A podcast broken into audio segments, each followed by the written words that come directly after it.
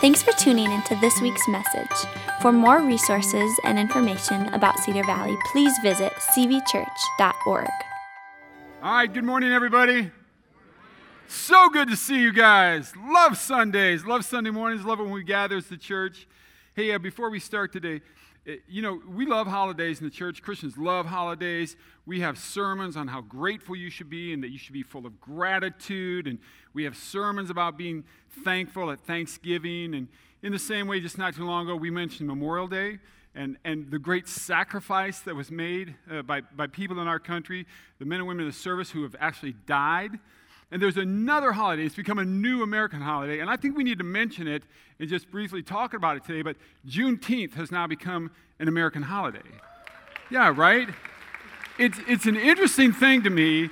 Like January 1st of, of 1863, in the middle of the Civil War, President Lincoln ends slavery. And it's almost two and a half years later that the very last slaves in Galveston, Texas, find out. And there were systems set up that kept them, prevented them, barriers that prevented them from finding out that they were free. And so, why is this a holiday for the church? Why should the church, above all people, why should we celebrate it? Why should we get excited about this and rejoice in this?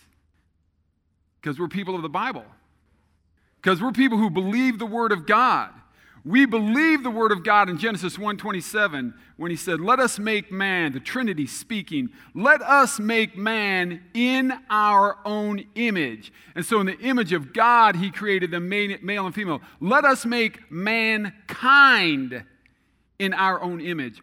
All of mankind. Like Every one of you sitting here should understand this right now. You are an image bearer of God white, black, brown, I don't care what color. You might have polka dots. You are an image bearer of God, the Almighty.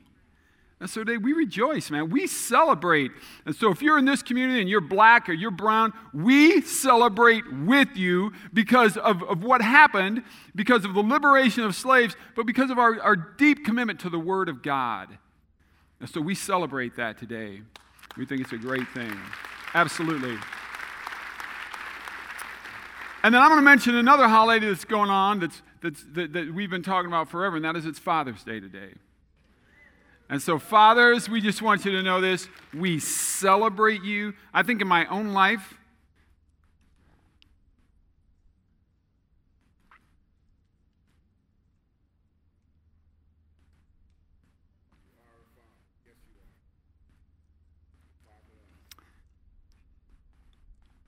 I think about the greatest impact, the greatest influence in my life, probably the greatest man that I know.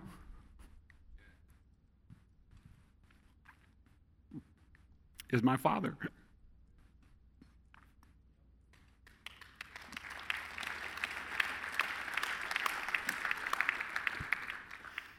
I feel like, where would I be without my father? Where would I be without the influence of my father? I'm a big enough train wreck as it is. What if he wasn't here? I'd be, I'd be lost. I mean, just, you know.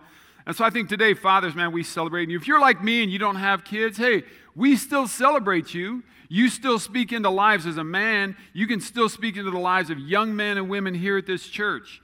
And so we're grateful for this. So this is what I'm going to ask. We celebrate men. We celebrate fathers. If you're a male and you're 16 years of older, uh, of age or older, I'm just going to ask you to stand because we want to bless you and we want to pray. If you're 16 years of age or older, I'm going to ask you to stand. Right? Hey, we celebrate you today and we thank God for you today. Let's pray for these if we can. Father, for these who are standing, we say, Lord God, thank you Thank you for their influence. Thank you for their influence to children, to their children, to us as a church. Thank you, Father God. Thank you. Lord, we pray a special blessing on them. We pray that you strengthen them, that you give them encouragement. God, that you speak into their lives today. Father, for those who are fathers and are fathering children, God, give them endurance, give them strength. For those who are not fathers, God, give them a, a child, a, a relationship that they can begin, and with someone, Father, that they can speak into their life. Give them vision for that. Thank you for these men, Lord. We thank you in Jesus' name. Everybody said, Amen. You guys can have a seat. More importantly, not only can you have a seat, you can have a donut. So the donuts out back for everybody. So uh, I love that. I love that, uh, that we celebrate that. So it's a good morning. Uh, let me just ask you to do this. Think back to your earliest childhood memories. Think back your earliest childhood memories, right? You wake up, it's Saturday morning. You wake up, you get out the sugar smacks, you get all jacked up on sugar. You probably still got your feety pajamas on. And then what do you do? Thank you, brother. You watch cartoons. Yes, that's what you do. Now, here's the thing I think we all know, there's not a lot of debate. I think we all know, we have a common understanding. Don't say anything aloud, but we all know what was the greatest cartoon of all time. We don't say anything aloud. I think we know. But just so this is these are important things as a church, we need to be able to agree on these. So on the count of three, I'll say three, and then boom, that's how I say one, two, three. The greatest, oh, not yet, just wait. This is, if you're going to do this wrong, I'll just do it by myself, okay? Greatest cartoon of all three of all time. One, two, three. That's right. Jonny Quest. Thank you. Everybody knows that. You got Jonny Quest. You got Hadji. You got Dr. Quest. Remember this? Race Bannon. Come on, somebody. And here's extra credit. Dog's name? Bandit. And if you're too young, if you don't know this stuff, we'll pray for you at the end of the service. Now, here's the thing some people got them mixed up. And so you yelled out the second greatest. So I'm going to give you a chance in just a second. Don't say anything yet. You might have thought this was the greatest, but it's the second greatest. And just by the way, if you were going to say the Smurfs, don't say anything. That's not going to get spoken around here. So, second greatest cartoon of all time. One, two, three. That's right, the Super Friends. Super Friends, second greatest cartoon of all time. So, look, for, it's a little perplexing because I don't really get this. This was Marvin and Wendy. They're not really, I don't know how they got on the show. And then here's extra credit. You know who this one was? Wonder Dog. Everybody knows that Wonder. I don't know how they, but really, Super Friends are cool because you got like Wonder Woman, Superman, Batman. Remember Aquaman? Remember how cool Aquaman would do like this, and he just flies through the water, and then, and then you remember this? Like th- he could speak to the animals. You remember that? Like he'd go, do, do, do, do, do, do. Hey, Mr. Whale. Remember that? He could talk to the whales, or he'd go, like tuna, like, like some uh, uh, dolphins would come up. He's like, doom, doom, doom, doom, doom. Hey, Mr. Dolphins, we eat only, you know, tuna free. You know, I mean, like, they do that whole, like, he would talk to them, right? But here's what's really cool when you're a kid, what was really just enamoring about it is, is we all went, that's so cool. They have superpowers. Like, like these, these superheroes have superpowers. And, and something would come up in life. Something would come up in life, and there's this major ordeal, and a super friend with a super power could fix it. Like it was the craziest thing. Like, like a dam would break. It was some evil person broke this dam. They caused it to break. And Aquaman, you know, boop, boop, boop, boop. And he talks to the whales. And then the whales plug up the dam. It was the craziest thing. Or Superman knows that some evil villain has broken this bridge. And here comes the train, right? And Superman at the last second, whoosh, he flies out and puts a train on his back and takes him to safety. You know what I mean? And so I don't want to minimize this because, because like, this is cartoon, and most of us in the last week or two, we figured out, like, this is not for real. This didn't really happen, you know? And so, but, but listen, you just think to yourself, how, how cool would it be if I had a superpower? And I don't mean the kind of thing where you could, like, boop, boop, boop, you know, talk to the whales. I'm not talking about that. But what if you really had this power, like, in your own life? Like, in your own life like in the things where we actually live in the day to day, in the things that where we really live, like as we're just going about our business. Let me give you some examples. Some of you, I think, right now, if we're, if we're perfectly honest, and I think there's no, no safer place to be really honest than in the church. This is our family, right? These are people who all know you and love you. If some of you were really honest, you'd say this right now I, I don't know if I can stay in my marriage. Like my marriage, it's just been so tough it's just been a grind. We've been at it for 20 years, and I just, I don't know if I can hang in there. I got kids. I just don't know if I can stay because I, I just don't think I have the strength to do it. I don't have the power to do it. Here's what you're going to find out this morning. Oh, you do. You absolutely do have the strength. You absolutely have the power, followers of Jesus. Some of you are saying, well, it's not a family relationship, it's just a relationship with someone that I know, and we're just at odds, and, and I just can't take it anymore. I don't think I can forgive that person ever. I don't think they'll ever forgive. I don't think I can speak peace in that situation. And I'm telling you, followers of Jesus, oh, you have a superpower.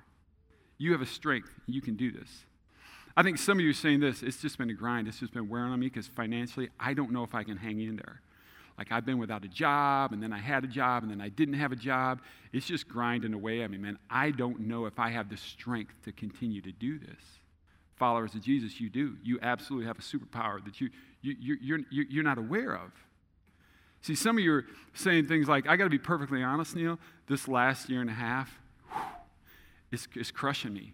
And I don't know if I can continue. I don't know if I can endure this. I don't know if I have the strength to go on. You do. You actually do. See, some of you are saying this. You're saying, man, I, I got this health crisis, and it's just been it's just been going on. And it feels like it's been one thing after another after another. It's wearing me out, Neal. I, I, I'm not sure I can continue. Like it's just, it's got me. And I'm saying, oh, followers of Jesus, you got a superpower. There's a strength there. There's a strength there for you. You got to know that. Now, you, you got to listen to this because Jesus said some amazing, astonishing, it felt like at times crazy things. He's talking to his disciples in John chapter 14, and Jesus says this. Now, listen to this. He's talking to his disciples, but here's what he says anyone. Anyone who believes in me. He's not just talking about the disciples, he's talking about anyone. Anyone who believes in me, who's placed their faith in Christ. Anyone who believes in me. And then he says this will do the things that I've done, right? But then he, he takes it a step further and he says, and still greater things. Now, wait a minute. We're going to do greater things than Jesus? How is that even possible? And here's what he said because I'm going to the Father. Now, just wait a minute. Do the math. Do the math. Some of you already know the answer. When Jesus ascended to the Father, what happened? He sent the Holy Spirit. See, anyone who believes in me, we know this. We already know this. We talked about this a few weeks back. Ephesians chapter 1 was this man, the moment you receive Christ, you receive the Holy Spirit. And he's saying, because the Holy Spirit lives in you, greater things than I did, you'll do. And so here's the question we should be asking. Okay, we have this power. We have this actual power. We have this superpower. Here's the question, because I'm real practical. I'm like where the rubber hits the road. That's, my, that's what I'm about. The question becomes this How can I actually experience God's power in my life? How does that happen? How, how does that happen where I experience God's power in my life? God's power to help me uh, resolve a marriage issue, uh, resolve a parent child issue, resolve just the, the torment that I feel like I've been under, to hang in there, to endure. What about those of you who say, the call of God is on my life? I feel God calling me to this. I have this dream. I don't think I have what it takes to do it. Right? How would I experience God's power in my life for that?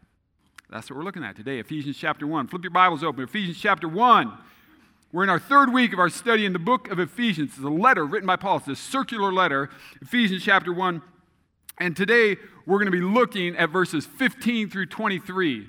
So go ahead and flip there if you would. And then when you get it, if you just stand to your feet, I'll read this as you follow along. If you're new, this is what we do every week. When we read our primary passage, we stand to our feet. It's just a symbolic thing for us that reminds us this isn't just some book, this is God speaking to us. I'm starting in verse 15, and it says this Ever since I first heard of your strong faith in the Lord Jesus and your love for God's people everywhere, I've not stopped thanking God for you. I pray for you constantly.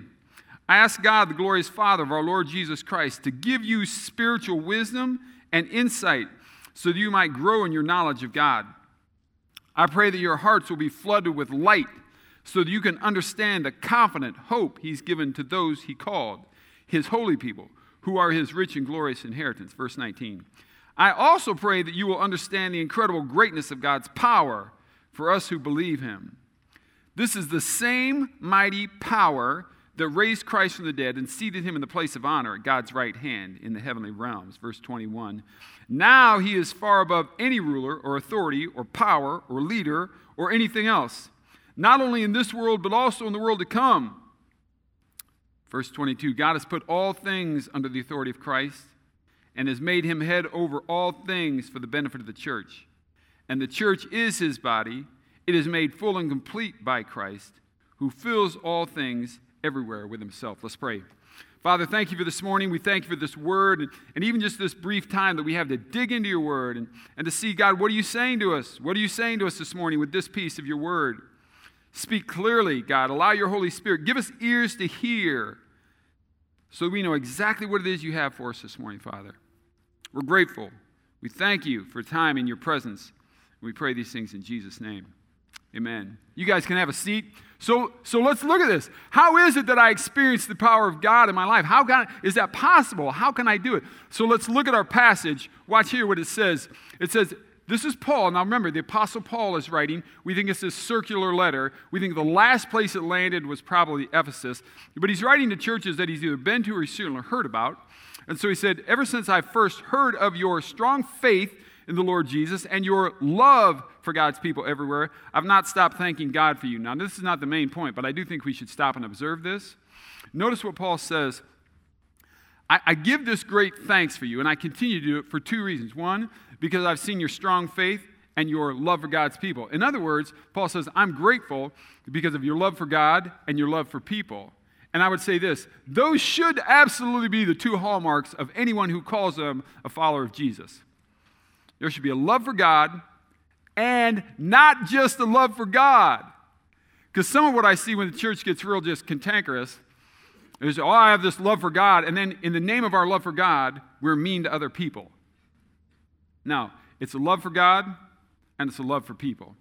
And then he says this and so I pray for you. In other words, I'm so grateful that I pray for you. Now, remember, we said last week, Paul spoke this blessing over the church. We said it was a run on sentence, it was over 200 words. And what Paul did is he took a giant breath and just goes, blessing, blessing, blessing, blessing, blessing, run on sentence. It was over 200 words. Crazy. If you're a student, you, if nothing else, if you're a student, you should walk home and next time you, you write a paper at school and the teacher says run on sentence, you just go, hey, it's good enough for Paul. It's good enough for me. That's what you got to do. But he just, he just, this run on sentence, right? It was a blessing. Now he's getting into a prayer. We're looking at a prayer. And he says, I pray for you constantly for what? Well, first of all, he says, I ask God, the glorious Father of our Lord Jesus Christ, to give you spiritual wisdom and insight. Why?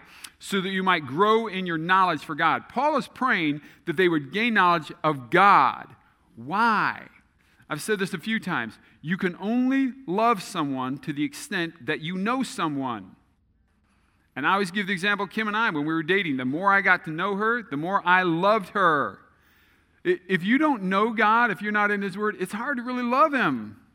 I know about some people nationally, like maybe they're known, but I don't have a great love for them because I just don't know them.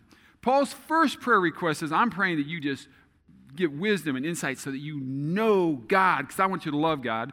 Then he says this Secondly, I pray that your hearts will be flooded with light so you can understand. Hearts flooded with light. Some, some translations say, I pray that the eyes of your heart, right? Somebody ever say something and you say, Now, what are you saying? And they say it again and you go, Oh, I see.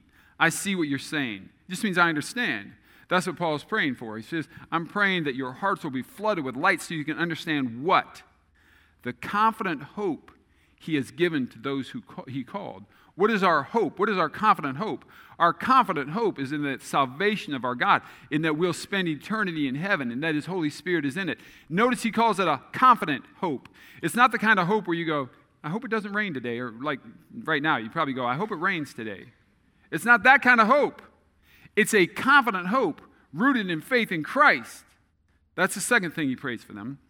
And then he says this I also, and this is what we're going to get into, I also pray that you will understand the incredible greatness of God's power for us who believe in him, for us who believe, followers of Jesus. Now, listen, I want to differentiate this because I know that not everybody who comes in here, some of you come in here and you say, Well, I'm not really a follower of Christ. Don't put me in that category yet. I'm curious, I'm asking questions, right? Right on fantastic. Love that you're here. I, I hope you keep coming back. I love to have a conversation. I love to just talk, to chat. I love to ask questions and wrestle with faith. I think that's all good. But I do want you to know that for those of you who are in Christ, you've committed your life to Christ, the Holy Spirit has come into you. We've talked about this extensively in the last few weeks. There is a power for you in your life. Now, here's what's really under, interesting to me is that Paul says this I'm just hoping that you'll understand it. Paul's not praying that you will get the power. He's not praying that some lucky one of you may get the power. He's just saying, folks, you got the power. I'm hoping you just figure it out. I'm hoping you understand it. Now, what's really interesting is Paul is going to go on to, to help us understand this power a little bit better. And then we're going to talk about how we access, how do we experience that power in life. Now, watch how Paul, think about this. This is the power that you have in your life right now. So, everybody who's a follower of Christ, don't ask me about, well, I don't have that gift, I don't have that. I'm just telling you, this is, this is the power you have. Watch what he says. This is the same, it's the same exact power that raised Christ from the dead. Stop. You got that? That's the power you have in your life right now. The same power that raised for Jesus from the dead. Now he takes it to another level. And he said, and further, it seated him in the place of honor. God's right hand in the heavenly realms. Right hand was always a hand of honor. Remember, remember I don't know how long ago it was, but if you were left handed, you were demon possessed or something like that, you know. Right hand was always the place of honor and the seat of power. And the seat of power. When Christ ascended, we were told he was seated at the right hand of God, the Father Almighty. Okay, the power that raised Jesus from the dead took it to another level, seated him at the right hand of God the Father Almighty. That's the power you have in your lives right now. Now, you know that different translations say things differently. I, this is uh, me. So, whenever I prepare a message, for instance, I have five translations that I always read. I read the passage in five different translations simply because different translations say things differently. Uh, language changes over time. The word ambidextrous is a really good example. Currently, today, we think of ambidextrous as you can use your right hand as well as your left. In sports, we always thought that was a big thing. If, if, if, a basketball player can use his right hand equally as well as his left hand, that would be a really good thing to be ambidextrous. But a couple hundred years ago, ambidextrous didn't mean right hand, left hand equally used well. It didn't. Right hand, left hand, like ambidextrous a couple hundred years ago meant this. You can take a bribe. This is when this is how they use the word. You can take a bribe under the table as well from this side as you can from this side. You're equally deceitful. That's what it meant. Well, language changes over time. That, that's, that's what different translations of the Bible basically do. So, what I want to do is to help us understand this, I just want to look at a different translation. We use the NLT, the New Living Translation. I'm going to show you the same idea in the New International Version because it, this, this idea it just, it just comes to light a little bit better in this regard. So, watch, he's going to say, Look, I'm still praying. He, he just said in this, in this passage, I pray that you have this wisdom and, and insight so you can know God, right? He's saying that I, I'm praying that you understand the confident hope that we have in Christ. And then in NIV it says, and that you'll understand his incomparably great power for us who believe. That power is the same as the mighty strength he exerted when he raised Christ from the dead and seated him at the right hand of God the Father Almighty. Now, the reason that this makes it easier to see is because these are four words that all mean power. They all mean power, and they all mean just a little something different. So, for instance, this first, first word for power is the word dunamis. Dunamis is where we get our word dynamite. That's where we get our word dynamite. And it just means this this unbelievable capacity for power. You think about the capacity that a stick of dynamite has. He's saying, for us, this great dunamis, this, this capacity. And then he says, this, that, that that power, now he uses a different word for power here in the Greek, in the original language. It's energion, and it's talking about the energy or the ability the ability. Some of you think, well, I don't have the ability to do that. He's saying here the word ability. Then he uses the word is the same as the mighty. Mighty is another type of word for power, but this is a different word. And this word, uh, mighty, is the word kratos. Kratos in the Greek, and it simply speaks of, now this is interesting to me, of authority that God gives you this kind of power, this authority in certain situations. And then this last word, mighty strength. Uh, strength is, is another word for power or, or strength, but it means this is ischus. And it simply means this it, is, it talks about a power or a strength to overcome. Got it? So now I want to show you exactly what he's saying. Really, he's saying, I have given you the capacity, the dunamis. I've given you the capacity to do these things. I've called you to do that. You can do it because I've given you the capacity. You think you don't have it, you're weak, you're, you think you're, you're running out. I've given you the capacity to do it. I've given you the ability. I've called you to do this. And you say, Well, I, I don't have the ability to. Oh, no, no, no, no. I've given you the ability to do it. You're saying, Well, who am I? Who am I to speak up and witness to my neighbors, tell my neighbors about Jesus? No, no, no. I've given you the authority to do it. And then the last one is you say, I don't know if I can do it. I just can't overcome it. It's been so difficult. It's been so hard. Say, no, no, no, no. I've given you the power, I've given you the strength to overcome. That's what's in you. Followers of Jesus, the Holy Spirit lives in you. He's given you all of that. Right? Now, the bottom line, though, is this because we still haven't really answered the question. Because you say, Great, I got it. You've been screaming at me for 20 minutes now. I got it. But my question is still this How can I experience it? How do I experience that in my life? What brings that about? Okay, you'll hear me say this all the time, and I think Amos said it last week. Whenever you look at the Bible, you read the Bible, you study the Bible, here's what's important context. You know that because people today in the media, they'll say, Oh, you know, you said this. Well, I was taken out of Context. Context is everything. Now, context means a number of things. Sometimes context means what were the cultural norms of that day? What was historically going on at that time? Those are all context. But here's another one for you author. Sometimes you look and you go, who wrote this? Who wrote this? Okay, we're in the, this letter that we call Ephesians. We've been in it for three weeks. You already know this. Who's writing? Tell me. Paul. Okay, here's what you have to remember about Paul Paul was a have. Paul was a have. He had everything. Paul had he, he had he grew up in a really solid family. He had the elite teaching. He had the greatest teacher perhaps in the history of Israel, Gamaliel. He had it. He had a position of prestige. Paul had everything. And then he met Jesus. He had a radical encounter with Jesus. And when he did, when he had this radical encounter with Jesus, it changed him like it, like it has for some of you. It changed his life so radically, he left being a have and became a have not for the rest of his life. And he traveled what we call the Mediterranean Rim, right? And he traveled and went up to, he left Israel and he went up to modern day Turkey and he would go to Ephesus. And he, okay, he goes to Corinth eventually and he writes a couple letters. His first letter he writes to Corinth, then later he writes a second. In the second letter to the Corinthian church, chapter 11, look what he says. Paul was talking about, I've been a have, I've been a have, I've been a have. My life hasn't so, has been so great since then. Here's how he's talking about his life. Five different times the Jewish leaders gave me 39 lashes. It was said that 40 lashes would kill you. And so they gave you 39 lashes to take you to the brink of death, but they wanted you to survive it and just be miserable for a while. He says, Five different times the Jewish leaders gave me 39 lashes. Three times I was beaten with rods. Once I was stoned, he goes on. He says, Three times I was shipwrecked.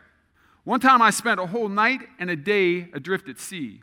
Like this brother's just hanging onto a plank of wood floating around the sea, right? Then he goes on and he says, I've traveled on many long journeys. I've faced danger from rivers, dangers from robbers, danger from my own people, my own people, the Jews, as well as from the Gentiles. I've faced danger in the cities, danger in the deserts, dangers on the seas, I face danger from men who claim to be believers and aren't. I've worked hard and long. I've endured many sleepless nights. I've been hungry. I've been thirsty. I've often gone without food. I've shivered in the cold without enough clothing to keep warm. And you think, man, that dude's life got really hard. And yet, if we read 2 Timothy, when Paul writes to Timothy, what does he say at the very end of the letter? He says, Hey, I fought the good fight. I finished the race. I endured. How did Paul endure? How did Paul endure it? Again, we're going to ask the question for Paul. How was Paul able to experience God's power in his life? How did Paul do that? Because ultimately, what we want to know is this how do you and I do it? We have this power. How do we access it? Okay, in the very next chapter, Paul goes on and he starts chapter 12 and he tells them this Hey, I had this crazy vision from God one time. It was the craziest thing that God told me. It was so real, I don't even know if I was there or if I wasn't there. I'm not even sure which it was. It was that real. It was such a powerful vision that God spoke to me. And, and you can understand that if God did something like that, if God just came down and told you something in such a clear, it, it would almost make you a little conceited. It would be really easy to become conceited. Watch what Paul says. Chapter 12, he goes on, he says this So, to keep me from being proud, to keep me from being conceited. That's what, like, that's some self awareness of Paul. How is God going to do that? So, to keep me from becoming proud, I was given a thorn in my flesh. Now, just so you know this, we don't, nobody really knows what the thorn in the flesh was. People talk about it, people speculate. We think it could have been a, a physical malady. It could have been epilepsy. Uh, it could have been terrible eyesight. Uh, we, we think it could have been all kinds of things for Paul. Nobody really knows. Some, some people think that it was a, a malaria. Some people think that it was a really just difficult relationship with somebody who kept getting in his way. But he said, I was given this thorn in my flesh, a messenger from Satan to torment me and keep me from becoming proud. We, I, I, I don't, different commentators will say different things. I don't know that this was Satan you know, working in his life. But I think that was an expression that Paul used. It could have been, but, but he because this is from God to keep him humble, right? To keep me from becoming proud, I was given a thorn in my flesh, a messenger from Satan to t- torment me and keep me from becoming proud. And then he goes on, he says, Three different times I begged the Lord, take it away from me. God, take this away from me. Whatever this thorn is, take it from me. And each time God says this, hey, hey, psst, all you need, brother, all you need is my grace my grace. Now, watch what God's going to say to him, because this is a big one for us this morning. God actually says this to him. Further, God says, My power, my power in your life works best in weakness. It's the paradox of the Christian faith. There's so many paradoxes in the Christian faith, right? We live by dying. First to be last, last to be first. The, the, the person who is the servant will be the greatest of them all. It's just very paradoxical. Here's another one my power works best in weakness. And so, Paul says, in other words, because of that, because I've learned that, it taught me something. So, this is what Paul says now. So, now I'm glad to boast about my, and here we're going to see these juxtaposed again, uh, boast about my weaknesses so that the power of Christ can work through me. It's paradoxical. When I become weak, that's when I become strong. Paul says, that's why I take pleasure, here's that word again, in weaknesses. That's why I take pleasure in it. And in the insults, hardships, persecutions, and the troubles that I suffer for Christ. Then he says, because when I'm weak, that's when I'm strong. Now, we got to understand this. What is this weakness? And here's the, I want you to make sure you get this down real, real, real clear. Weakness doesn't mean pathetic. Weakness is not you laying around just being pathetic. It's not you laying around being lazy. It's not just, oh, ah, I just I got to lay here because I'm, you know, I'm weak. I'm being weak for Christ. No, not at all. Here's weakness. First and foremost, weakness is acknowledging our inability. Weakness is Neal, who regularly has to say, You're right. I don't have the ability to lead this church. I don't have the ability in and of myself to pastor a church. It's not me. It's not necessarily what you know what I would say I have. It's an acknowledgement of you doing the same thing. God, you're right. In and of myself, I do not possess the, the, the power or the strength or the ability to stick it out in this marriage. You're right, God. In and of myself, I don't have the ability or the power to do what you have called me to do. I, I don't have that. But then from there, it's saying, I don't, but God, I know who you are, and I know that you do have it. And then it is utter dependence on God. It is just full out, full blown, utter dependence on God. God, I don't have it. I know who you are. I know who you that you do have it, and I'm just fully relying on you. Now, I'm going to speculate for a minute, so just travel with me because this is speculation, but I think it's fun to think about. As Paul was uh, traveling the Mediterranean rim, we said he would have left Israel. He'd gone up the coast of it. He'd get to Turkey. Today it's Turkey. He'd gone to Ephesus. And then he starts to leak out into Greece. You get to Thessalonica. And as you start come down the coast, you would get to Athens. Okay, from Athens, you'd go about 100 kilometers straight west and you get to Corinth. Before Paul went to Corinth, he was in Athens. Now, this is a bit of speculation, but I think it's fun to think about, especially when you think this way and you read his writing. Think about the city of Athens for just a minute. Athens is a university town. Folks, these are Greeks. These, these are people who pride themselves on being intellectuals, and debate is one of the greatest skills of the day. And these are the great orators. We don't read that Paul had really effective ministry in Athens. It's really interesting. We don't read necessarily that he had this amazing revival and this great ministry in Athens. And, and, and this is just my speculation. I think there's a reason. Think about who Paul was the greatest educator Israel maybe has ever known, Gamaliel. Paul studied right from that dude. Paul is an intellect. Paul is a great orator. Paul sees himself that way. Okay, we were looking at the second letter that he wrote to the Corinthian church. Now we're going to look at the first letter that he wrote to the Corinthian church. Remember, he left Athens, went to Corinth. Now he's going to talk about that experience. Now, watch what happens. I think this is really interesting. Paul says, When I first came to you guys, I, I, left Athens and I came to you guys first. When I first came to you, brothers and sisters, I didn't use lofty words and impressive wisdom. Could he? Oh, he would have the ability to. He was a genius. He was an orator. He was an intellect. He could debate. But I didn't come to you that way, not with impressive wisdom to tell you God's secret plan. He says, I decided that while I was with you, I'd forget everything. I'd forget how smart I was. I'd forget how gifted I am. I'd forget what a great orator I am. I'd forget what a great debater I am. I'd forget the great training that I have. I'd forget everything except Jesus Christ, the one who was crucified.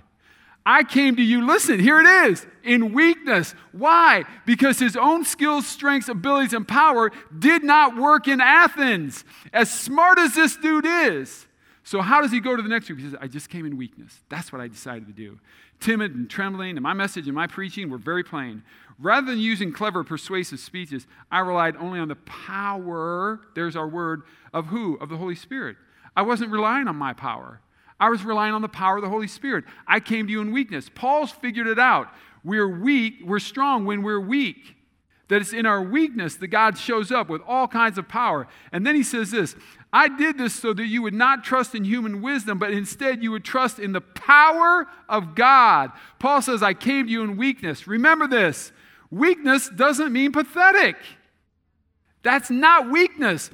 Weakness is more humility, it's acknowledging our inability and then it's utter dependence on God. That's what it is. So we ask this question How is it that you, how is it that I, how do we experience God's power in our life? How do we experience the power to hang in there for a marriage that has been difficult and see God totally bring it back to life?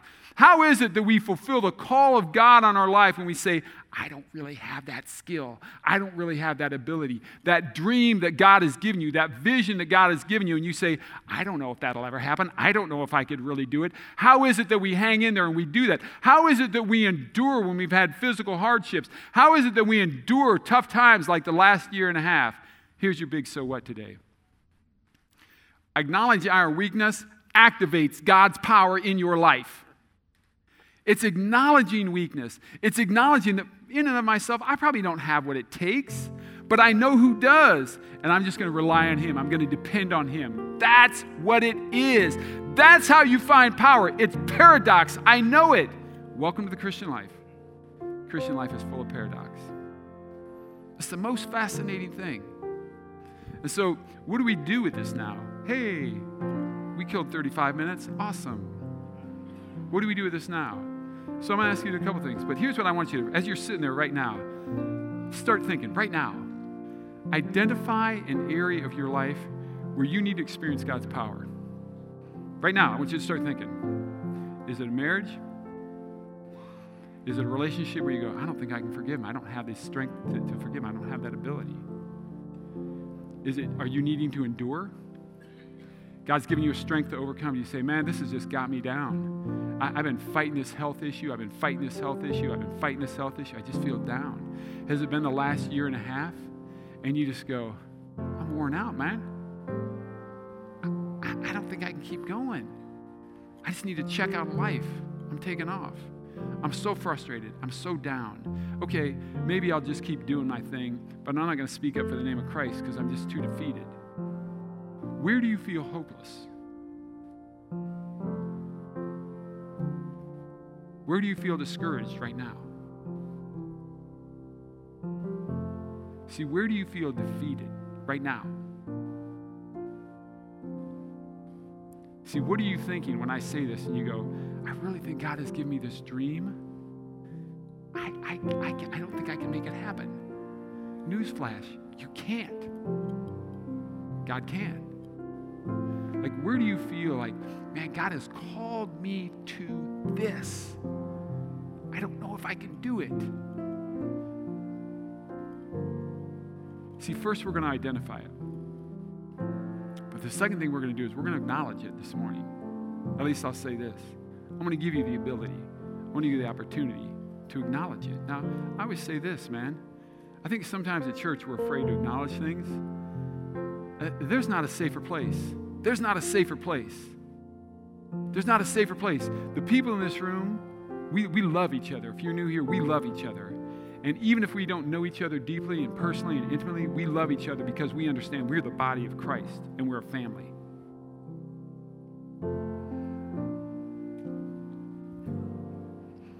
So here's what I'm going to do all across the room. If you've identified an area, we're going to acknowledge it. And so, right where you're at, I want to pray for you. Right where you're at, I just want you to stand to your feet.